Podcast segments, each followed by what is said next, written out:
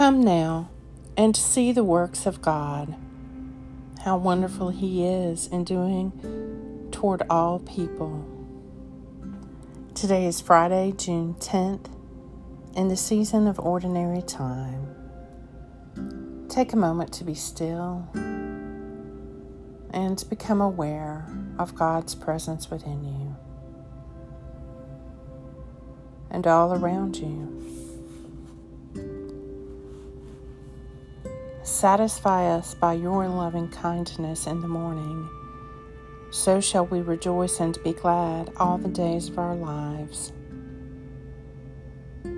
Save us, O Lord our God, and gather us from among the nations, that we may give thanks to your holy name and glory in your praise.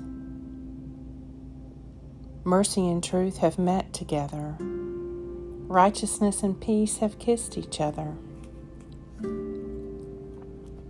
A reading from the Gospel of John. Jesus taught us, saying, I have loved you just as the Father has loved me. Remain in my love. If you keep my commandments, you will remain in my love, just as I have kept my Father's commandments and remain in his love. I have told you this so that my own joy may be in you and your joy complete. This is my commandment love one another as I have loved you. No one can have a greater love than to lay down his life for his friends. John 15 9 through 13. Mercy and truth have met together. Righteousness and peace have kissed each other. The morning psalm. The law of the Lord is perfect and revives the soul. The testimony of the Lord is sure and gives wisdom to the innocent. The statutes of the Lord are just and rejoice the heart. The commandment of the Lord is clear and gives light to the eyes.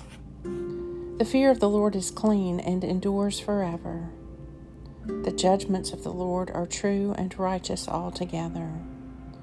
More to be desired are they than gold, much more than fine gold.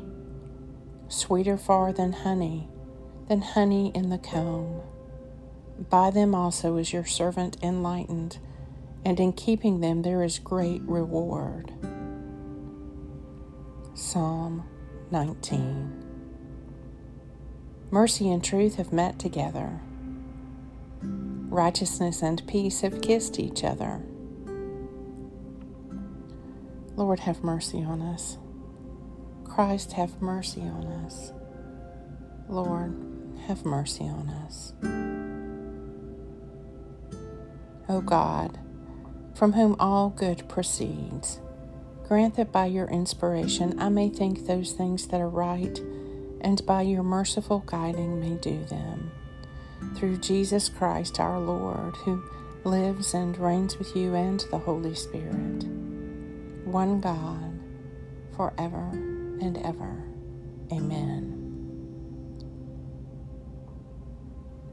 Lord God, Almighty and everlasting Father, you have brought me in safety to this new day.